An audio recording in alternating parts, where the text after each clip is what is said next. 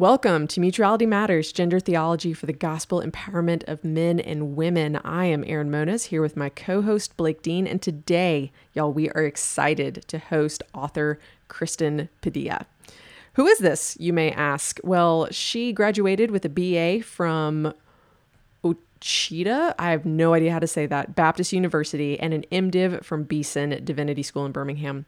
After graduating from seminary, she began a blog, wrote Bible studies for the Women's Missionary Union, contributed articles to the Alabama Baptist newspaper, spoke at retreats, including a retreat for the Baptist University, I can't pronounce, is Young Women's Call to Ministry. Um, she mentored Young Women's Call to Ministry and started teaching regularly at her church, the Cathedral Church of the Advent. She is currently marketing and communication Director for Beeson Divinity School. Um, in this position, she is an editor of a devotional booklet that goes out twice a year and a magazine. She also produces a weekly podcast. Additionally, Padilla began a discernment process to explore the possibility of formal ministry within her church and denomination. Her first book, Now That I'm Called, A Guide for Women Discerning a Call to Ministry, was released in 2018 by Zondervan Academic her hopes for the book include that it is uh, that God will use it to encourage and raise up young women who He is calling for gospel ministry. And oh boy, we are excited to have her on this podcast. Um, so Blake Dean. Uh, we're about to listen to this with her. What should listeners be listening for for this podcast? What are we going to hear? Man, it was such a joy to get to talk with her, mainly because I know a lot of people that have either read her book um, previously or are currently reading her book, specifically Young Women. Um, I think she just offers a really um, articulate, thoughtful, nuanced perspective on what it is to be a woman discerning a call to ministry, perhaps coming from places where um, and traditions where that is not um, as legitimate of an option or as wide of an option. And so I think she gives some really practical advice. I think she um, shares a lot from her own life and journey through her discernment um, process, and then also introduces our listeners to some of our shared friends, such as Perpetua and Macrina. And um, if only for that, I'm excited for the listeners to hear. But um, I loved our conversation with Kristen Padilla, and I'm excited for everybody to get to meet her. All right, let's take a listen.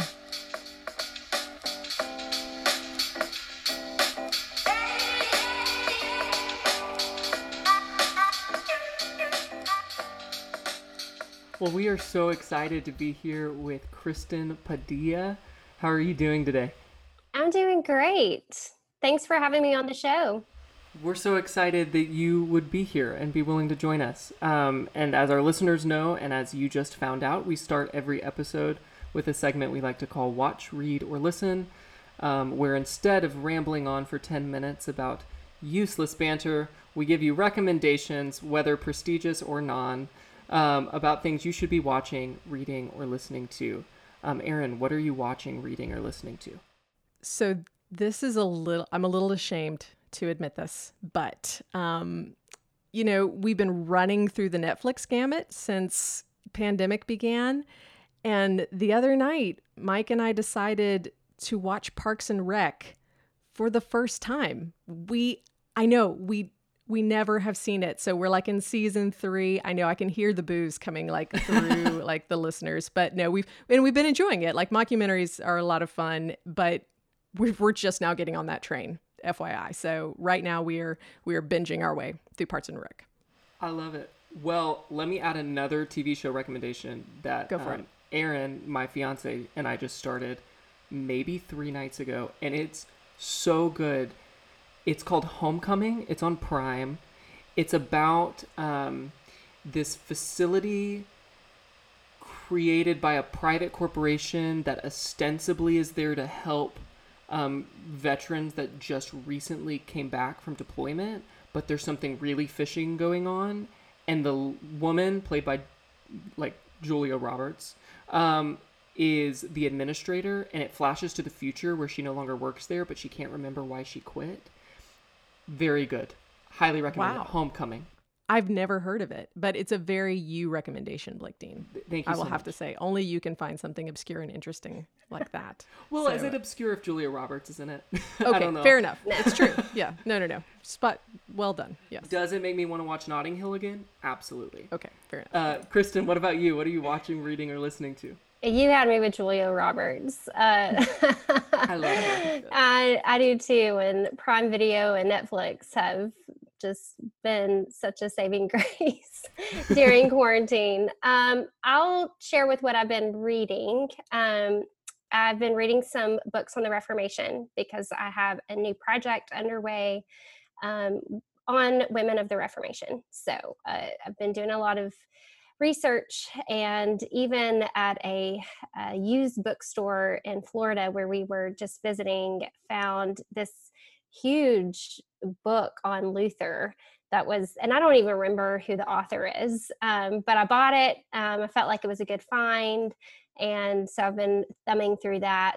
Um, and then for pleasure reading, really, I've been reading Aimee Byrd's new book, Recovering from Yeah. Biblical Manhood and Womanhood.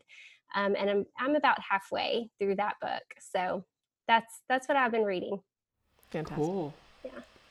Well, number one, I want to congratulate you on two years since your book "Now That I'm Thank Called" you. came out. It was recently the anniversary. It Um, was. and that is so huge. We um, really enjoyed your book, and we know that um, we both lived and Erin worked um, or works at a college campus in Georgia called Berry College, and we know that some of the students there have been reading your books over Oh, the last year or so. So that's that's how you first came on my radars. I had a couple like a couple people around me were reading your book, and I was like, I haven't heard of that. What is that? Um, and they spoke very highly of it, so I finally got to read it. Um, and Thank so you. in your book that's called Now That I'm Called, um, you write about the many reasons why maybe you were compelled to write a book for women discerning the callings and unique challenges they face in the midst of that. I wonder if you could talk about maybe some reasons what like what led you to write the book and who is the book for? Yeah, so I wrote the book for my younger self. Um, really, uh, not to sound uh, narcissistic, but uh, I, uh, when I was discerning a call to ministry as a teenager in the Southern Baptist Church, I had no resources to help me as a woman. And uh, as as God continued to lay this uh, book idea and need on my heart uh, through seminary and after seminary, I um, felt like God was opening the door for me to write that book that I felt like I had needed. Um, so I so it, you don't have to be 16 or 15 to read the book, um, but it is written for women who are discerning a call to vocational ministry. We're all called to ministry um, in the church. And actually, I've heard from a lot of women who, uh, for whom the book has benefited uh, them, even though they wouldn't say, I'm called to a church leadership position. Um, but so, for any woman, uh, young or older, who is on that journey, I wanted to uh, be a an encouraging voice um, for, to, for them, um, but also I wanted at, a very basic level and uh, maybe even elementary level, but it was something that I desperately needed as a as a young woman. Um, was to show them in scripture that uh, that God calls them um, not uh, as an accident or uh, kind of as a uh, afterthought um, that their gender doesn't uh, prohibit them from serving their Lord and Savior and using their God given gifts. And it sounds so basic, um, especially even two years after the book. Um, I think about that. That's such a basic thing. You you know, elementary truth. You would think that we should all grasp by now. But for many of us, uh, we've grown up in contexts where that uh, hasn't been the teaching and hasn't been the case. So, um, really wanted to encourage them in that in that regard.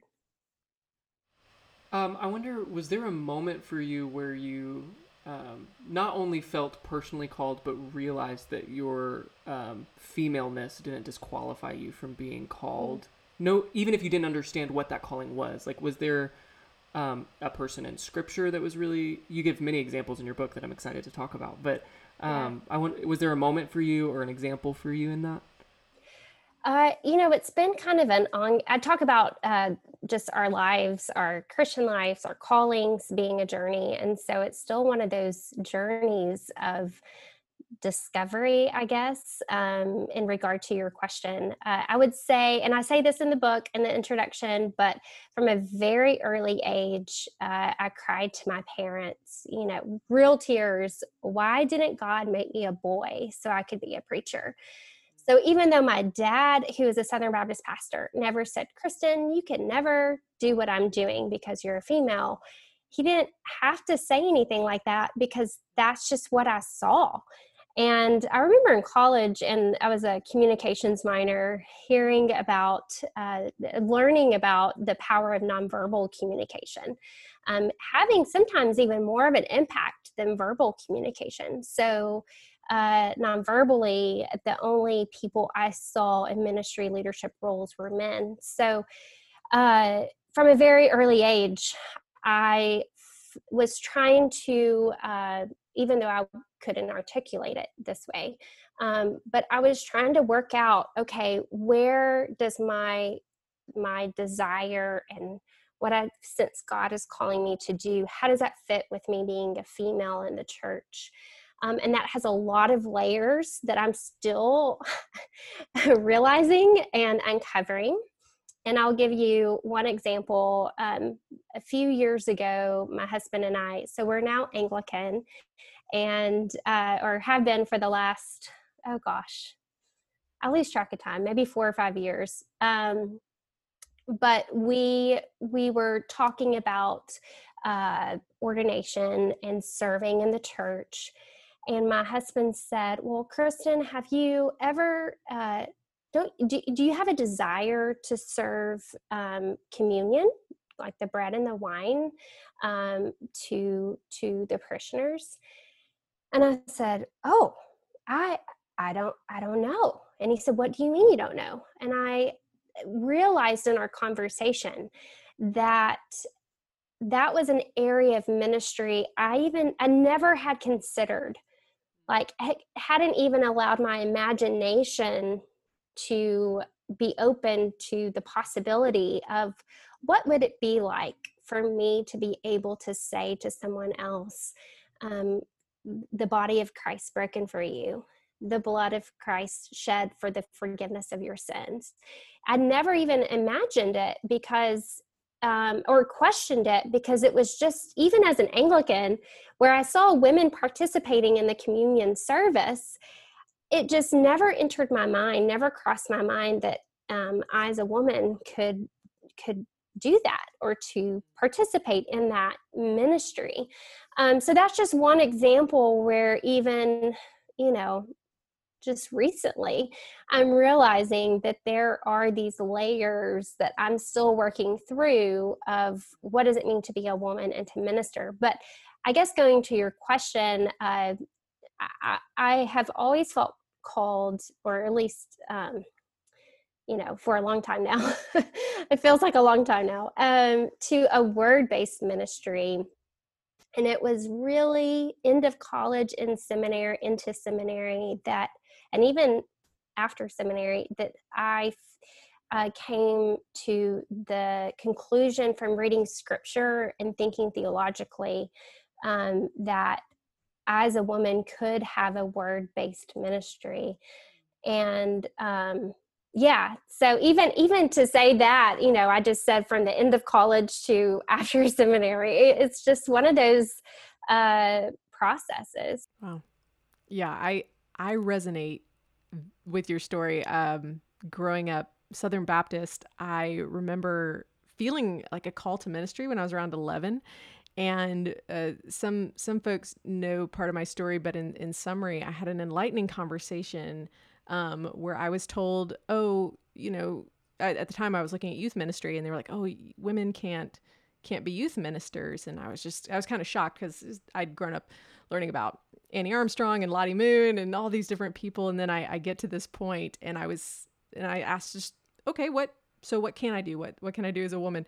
And I was given three options. I could teach children. I could teach Sunday school, and I'd been in enough Sunday school to know I probably didn't want to do that. Or, um, and the third one's my favorite. I could marry a minister.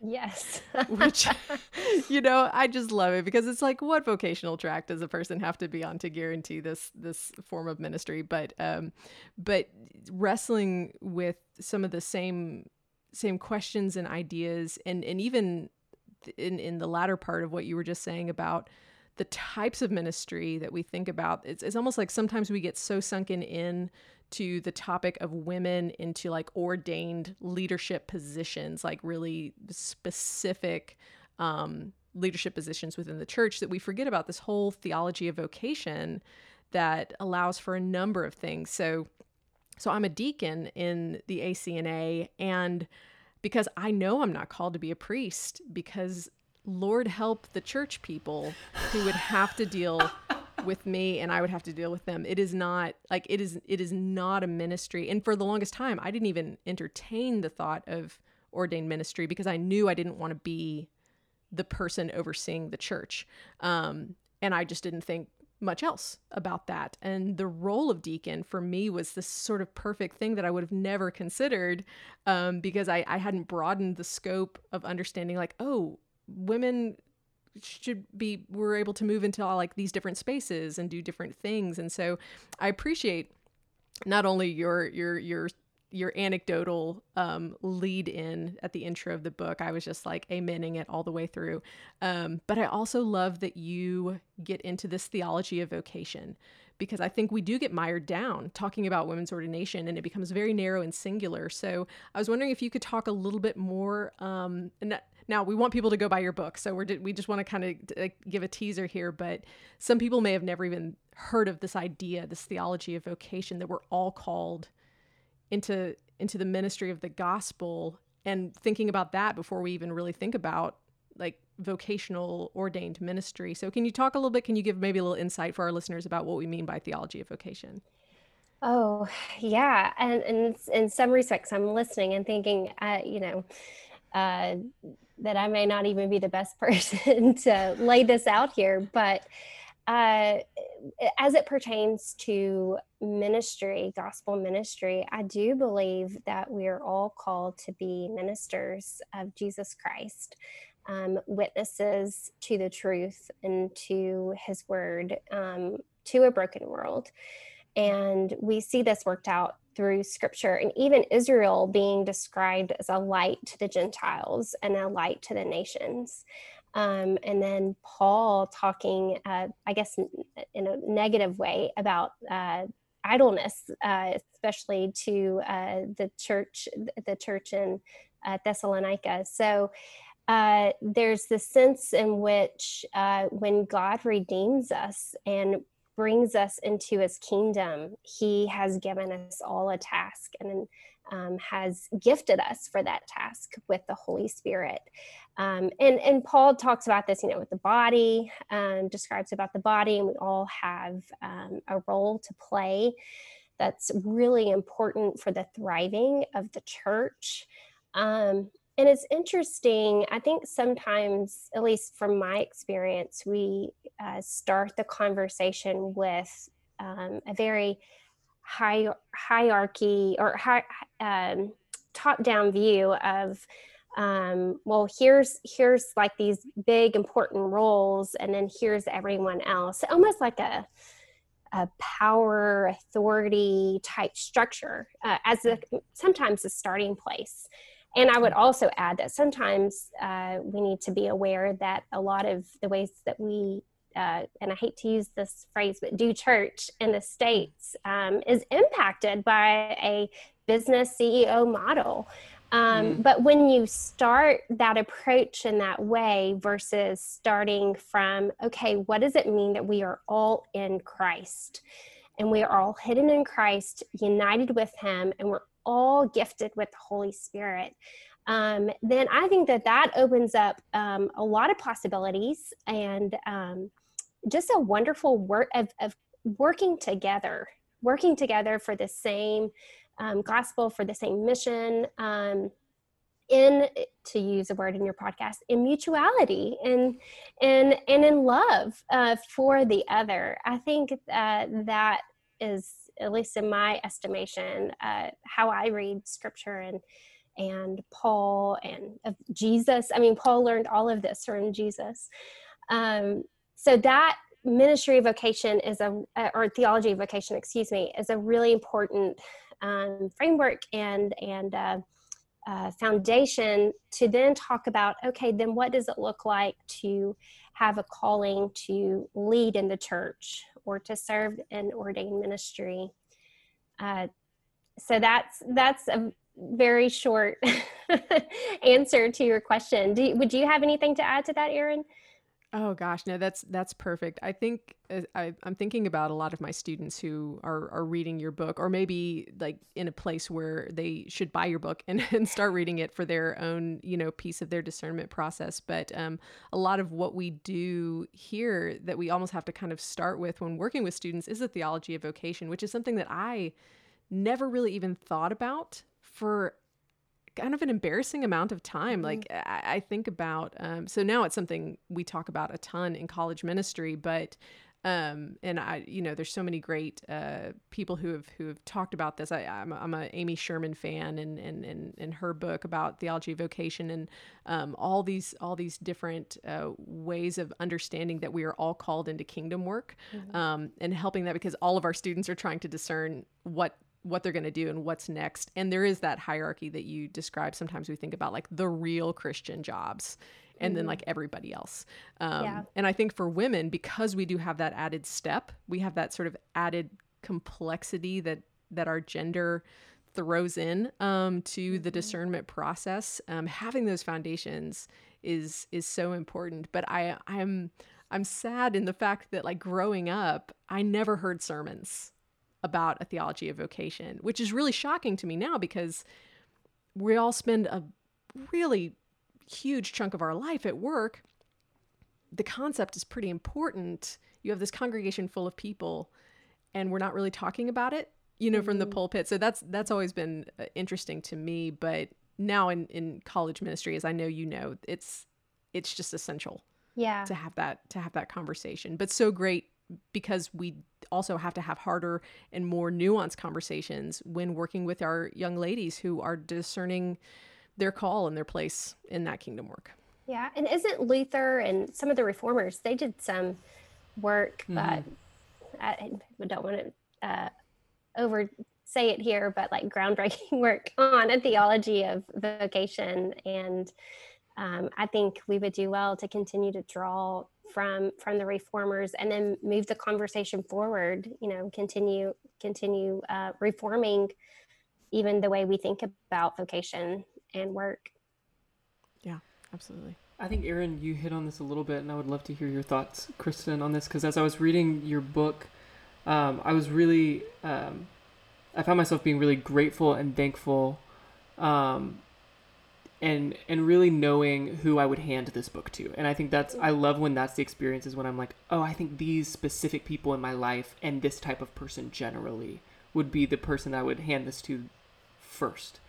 Um, and the people that I came up with were all um, young women whom I love, who maybe grew up in contexts that taught them explicitly or implicitly something really specific about women in leadership or women in ministry. Um, but they're not quite ready to have that conversation yet because they really want to be faithful to scripture and i that's something i um, admire a lot about you is how um, well you hold scripture and how well and reverently i think that it comes across even in your book that scripture is really you. important to you as well as us here and it's hard um, if i could have a quick uh, sidebar before i you know ask my question um, is i think it's hard sometimes when we talk about gender or women's ordination or power dynamic. Erin and I talk often about how often we can get sucked into one of two extremes on that.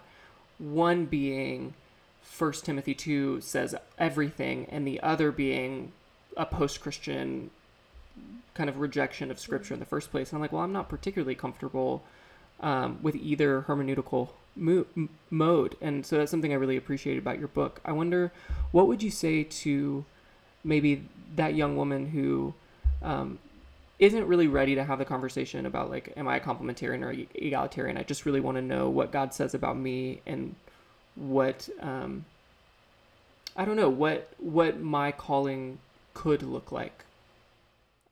Yeah. Uh to start answering your question and you touched on this and this is uh, something that i was talking to my husband about yesterday uh, thinking from again from my own experience uh, how much fear and time and oh gosh i don't know the right adjective here but it has taken for me to work through this because the the issue of gender and the way it was presented within my denomination was so closely tied and linked to the gospel of Jesus Christ. So mm. to to so to veer in any way or to nuance or to disagree um, based on based on scripture was almost like uh, from there you know what i would hear from them maybe not to me directly but just you know mm-hmm. on blogs or on the website or uh, elsewhere was oh, slippery slope. Oh, you're going to yeah. go into heresy. Oh, you're going to become liberal. And so it created a sense of I'm afraid to even mm-hmm. um, to even think through this for myself through scripture or to even say okay this what i'm holding to right here is or, or what i'm saying here is biblical um, even if they don't say it's biblical. Um, so I think I say that because I think that's where a lot of young women are. Mm-hmm. And I understand it. And I am still having to deal with that. Um, to even for some, and this again for me, to even say the word egalitarian felt like, you know, you're going to be excommunicated from maybe not the church, but from those uh, those groups. Uh, you will never write for us. We won't include you in things. Uh, you know, just a loss of certain communities.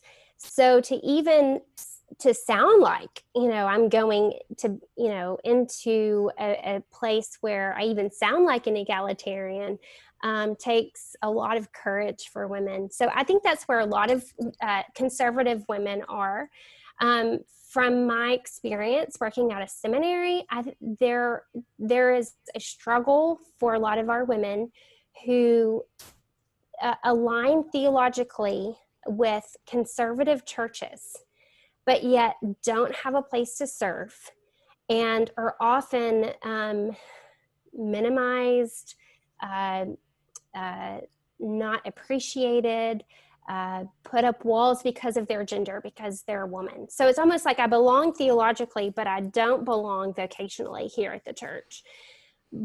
On the flip side, they might say, I, I uh, fit theologically. I mean, I don't fit theologically at these other churches, but they're accepting of me and they're providing me a space to serve. Um, so I'm not answering your question yet directly, but I think it's important to understand like where a lot of our women are. Um, and then, uh, and now I've forgotten your question. I, I, think you did a magnificent job. I think that was the that that was the answer to my question that wasn't even particularly a question. Um, but no, thank you for that. I love the way you say that the sometimes the experiences that you don't you may not feel you fit theologically or you do mm-hmm. fit theologically, but even just in your body don't fit in the ways that maybe you. Um, yes, and sometimes okay, I know where I'm going here. Um, y'all are never going to ask me back. Um, if you are if you are a female in those very conservative spaces you almost need to ask god for his help to give you permission to study scripture for yourself even if it leads you to different conclusions than your pastor or other people you love and respect in the church. Because as you said, um, as you were asking the question, we all want to be biblical. We do have a high view of, uh, of scripture. Um, uh, we want to be obedient to God. Um, but it may we may discover as we are doing our hermeneutics as we're doing our exegesis as we're doing our um, theology we may discover that we actually haven't been obedient to god in some areas of our lives. So i would say to young women um, that maybe you need to ask god to to give you the courage um, to to give yourself permission to really explore and ask God for his help. Um, as you wrestle with this um, topic of calling uh, to ministry, calling to the church, calling to ordination.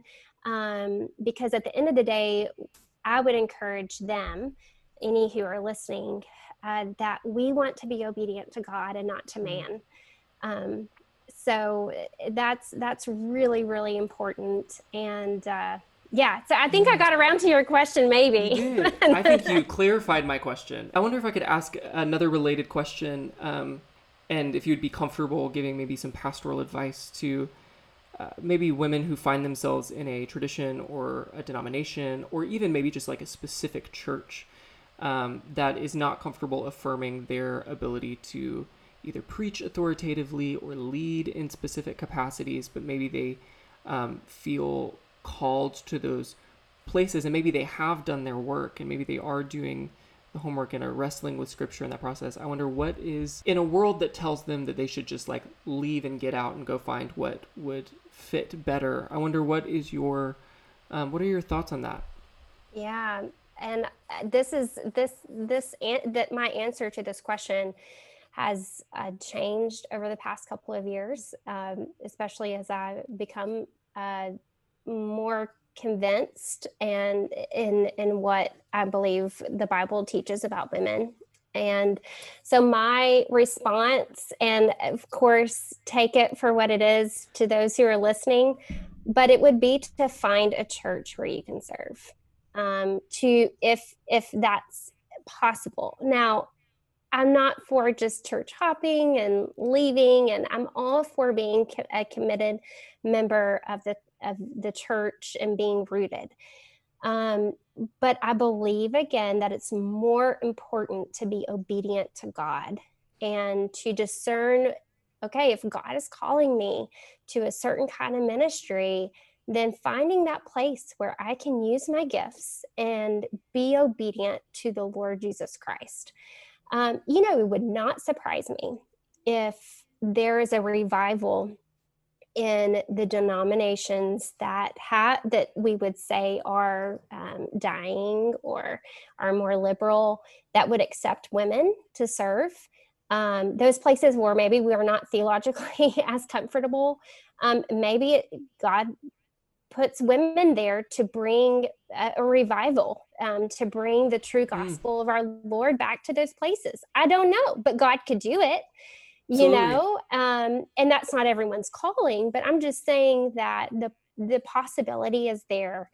Um, but it you know I, I would not encourage being in a place where you're constantly frustrated you're constantly um, uh, put at arm's length from using your gifting um, where you again just where you cannot um, work out your calling and trembling and fear um, to the Lord. And, you know, my prayer is that pastors and church leaders and elders um, will have that sense of I I'm going to be accountable to the Lord for how I stewarded the gifts of every member of my church. Um, so I would want to be in a church like that, um, where I'm serving with and um, alongside uh, pastors and leaders that have that kind of view of women and and men. Yeah. Well, I I appreciate that, Christina. It, it's just refreshing to hear um, you say, "Hey, this is this is an evolution that I've been on. This is sort of where I've come, and, and what Scripture compels me towards." Um, because I think if there's anything we can do with this podcast and this episode specifically, is to is to speak out to the young women who who do take the Bible seriously, who who maybe come from conservative traditions, who are very in love with Jesus and committed to the gospel and the kingdom, but who are are are wrestling with these dichotomies, wrestling with these these sort of circles where it's like if I stay I I may not get to live out my calling, but but if I leave is is the only choice to hold loosely to things that I'm not prepared to hold loosely to mm-hmm. and and and you know in in the faith tradition. And so for for myself for Blake for so many of us who find ourselves in that weird tension um, we just want to let you know look you are not alone. We are here. This book has been written to help you through. You you have avenues um, because I know for me my my vocational discernment was delayed. I didn't I didn't go to seminary till I was 29 um, for two reasons. One, because I, I just, I knew as soon as I would, the conversations would start. I would have to give an answer to the questions asked of me. And I honestly was just tired and didn't want to dog in that fight. And second of all, um, I'd, I'd sort of kind of gotten to a point where I was like, well, I don't really care about what all you people think, but I still wasn't 100% sure what God thought mm. about me as a woman attempting this. Like, truly, I just didn't want to do something that was explicitly not right. And I still, even just that little bit was left where I wasn't fully convinced. And and so mm. this leads me to a topic that I, I would love to hear your thoughts on, which is mentorship. And you talk a lot about um, this in your book. It's a big theme throughout your book and um, ways that people can engage mentors. Now, um, I for for the reasons that you mentioned, writing your book um, similar to to how i situate myself in my job at the college is to try to be for some of the young women what i didn't have for myself. And so i try to be that to like almost my younger self you know just sort of kind of going back in time and, and and redoing that now. But i would love if you could talk to us a little bit about why mentorship is so important, how young ladies can seek out mentors, how while they're wrestling with scripture and reading your book and having these conversations, they can connect with folks, especially if they're in traditions that where they don't see as many women in in their churches who are providing that leadership for them. So can you just talk a little bit about that? Yeah, I love that question, Erin. And you know, growing up in the 90s is much different than growing up today. You have greater access to people through uh, the internet and uh, social media. And so that is a blessing that I think we as women and men can use, uh, especially as it relates to being mentored um, you had mentioned about uh, one of the vocations that was offered to you as being a pastor's wife. And I may have mentioned this in my book, but uh, my first female mentor in my, I guess, discernment of vocational ministry was a female college, uh, not minister, female college professor in our uh, Christian studies department. And she's mentioned in the book, Dr. Barbara Pemberton, and I love her so much. Um, but I was sitting across from her desk. This I have blocked out this memory. I think I'm really good at blocking out things I don't want to remember, but she remembered. and she said that, you know, as a freshman, I sat across from her desk and she asked me because I had declared um, the, a, a Christian studies major and she asked me what it was that I felt called to do and I told her that you know that I felt called to ministry, and I guess it meant being a pastor's wife. Um, mm. And she, wow. isn't that amazing? Um, but she looked, and again, like, how do you apply for that, right? I just don't understand the logistics. I know, I know. um, so she looked across her desk and looked me in the eyes and said, Kristen, you do not have to be a pastor's wife in order to do ministry. And her speaking uh, truth into me broadened my horizons and really brought some freedom. Um, now, if, if you're a man listening to this, imagine the freedom it gives women to hear that you don't have to marry someone who's going to be X to to be able to serve the lord. Um, so she was a huge influence and taught me a lot about mentoring and uh, uh, really lived that out. And i and i see it all throughout scripture which i talk about in the book. Um, and even so so there's val- there's extreme value in being intentionally mentored by someone um, who is either older than you, or I was recently mentored by a minister, a, a, a female minister at the church where we go, the Cathedral Church of the Advent, Deborah Layton. And she um, was only a few years older than me, but she had been serving in ordained ministry for, I don't know, many years and had a lot of experience. And so even though she was a couple years older than me she was she was a great mentor um, as i um, even many years after seminary I'm still working out my calling. Um, so there's a there's great value in that intentional uh, one-on-one mentoring but we're also mentored uh, by people whether we know we're being mentored or not and so that's why I would say would be um, a value uh, to be intentional by who you're shadowing or who you're around. Um, and I'll give a, what I, an example by what I mean. My dad, I've mentioned, is a pastor, and I didn't connect the dots until a few years ago. So there is a woman in our church who, long story, so I'll make it short, she connected with me um, it was just one of those things. She connected with me and i you know loved her and was glad to be connected with her. Um, she fell and that um, when she fell it started a series of like downward turns that ended up you know leading her to hospice and, and to she died. Um, but when she, from the moment that she entered the hospital up into um, her deathbed I went to those those spaces um, to visit with her. And I remember the first time I went to do a like a hospital visit to minister to this woman.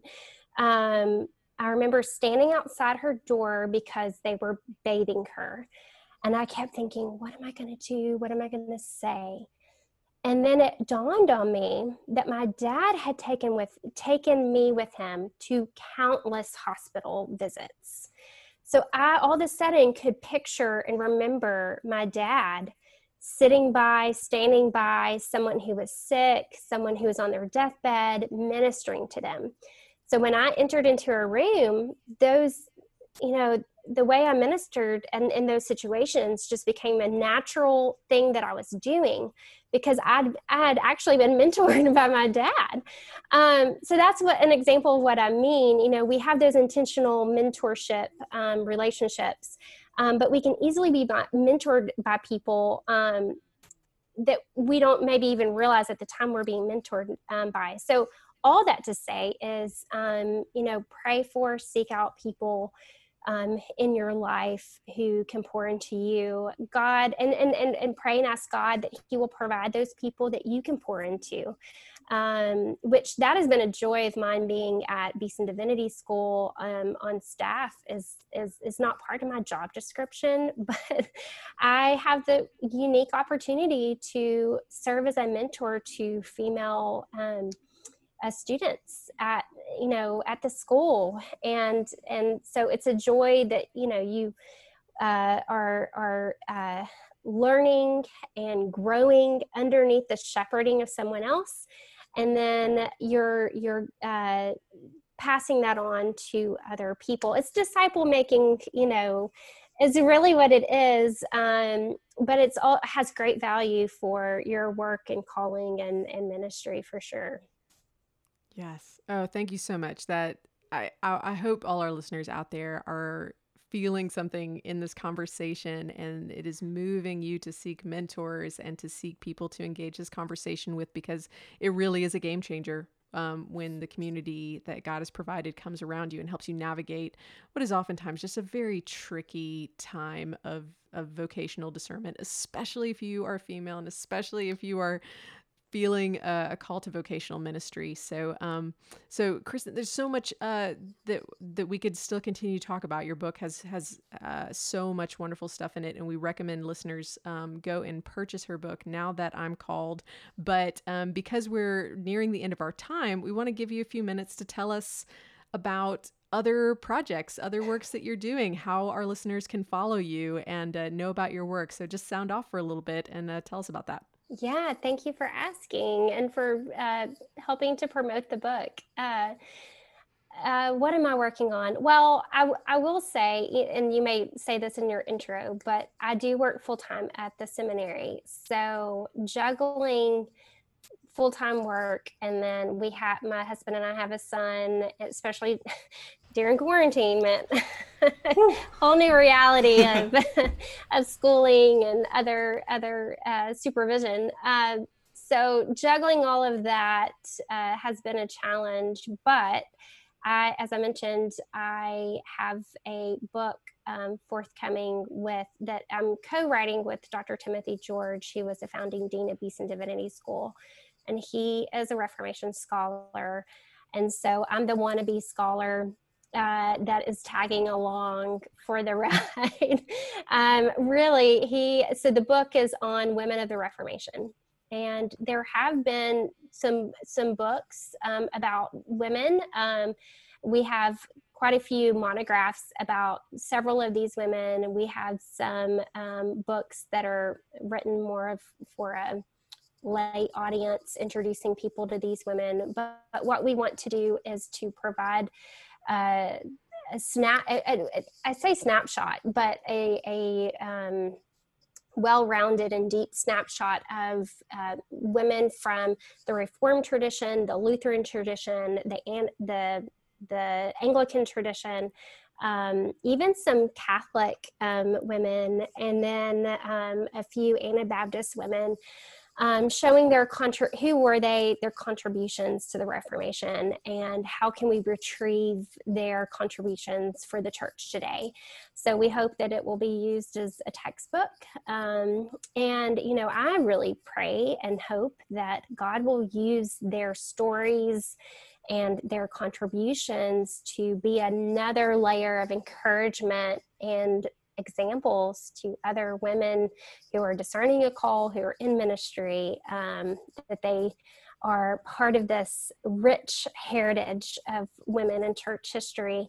Um, so that that is um, a big project, and I'm grateful for Dr. George um, allowing me to to you know go along for the ride. Um, and then I have a couple of other things. so I have uh, in my phone, I have like 20 book title ideas, you know, that you're, I'm always thinking, oh, this would be great. And this would be great um, that I will never write. Um, but you know, y'all, you may, some of you may relate. Um, but I do have a, several theological questions that I'm really interested in as it pertains to women and and uh, really a theological um, more of a theolo- some theological questions. So you know maybe one day I'll get to those. We'll we'll see. But that's that's kind of what I'm working on right now. I love it. They, I am so excited about that Reformation project. I'm um, I will be a student of yours and Dr. George's work. I'm really stoked about that. Thank you. Um, and thank you for giving a little kind of preview of what that's looking like, and maybe of w- at least one of the other 20 titles. I know. Um, and contrary to your previous statement, we would love to have you back because this was a joy and a delight. And thank you so much for being here. Thank you for having me. It was so fun. Ah, oh, man, that was such a great I love interview. her. Isn't she so wonderful? She was so fun to talk to. Um, and guys, I hope so you learned kind. so much. Um, I love the story about learning from her father and going into the hospital mm. room. And um, she's just she's just so wonderfully articulate and just was just shared so much of herself with us. And I cannot wait for the forthcoming project about women in the Reformation. Oh gosh. I'm so excited. I didn't know before we did the interview, I had no idea that she was working on that. So Absolutely. I'm stoked about that. Yes. So, listeners, be on the lookout for her new project. But definitely in the meantime, go pick up her book, Now That I'm Called A Guide for Women Discerning Call to Ministry. If you are a woman discerning call to ministry, or if you are a ministry leader who have mm. young women who you want to disciple and mentor in this process, it is a little bit trickier process for women, and the, this resource is is just such a help and, and wonderful way for for us to engage that topic with the people around us. Um, so uh, she, we're going to have everything in the show notes for you um, so that you can follow her and uh, get linked up to the book. But we hope you enjoyed this podcast. Thank you for joining us today. Um, and if you enjoyed this podcast, we'd love to hear from you. So we're on Facebook, Instagram, and Twitter, and you can leave us a rating or review on whatever podcast uh, platform you use. We really appreciate you uh, connecting with other listeners. And we also love your feedback. Also, if you really love the podcast, you should join our Patreon. Um, we have a Patreon account, and you can receive early releases of podcast episodes as well as varying additional content from your favorite co-hosts and um, it is it's just something sweet for our listeners and a way to support the podcast so so please go um, check that out um, well, it's been good to be with you today. I'm Erin Moniz with my co host Blake Dean and our fabulous producer, Bailey Dingley. We are Mutuality Matters. Thanks for listening.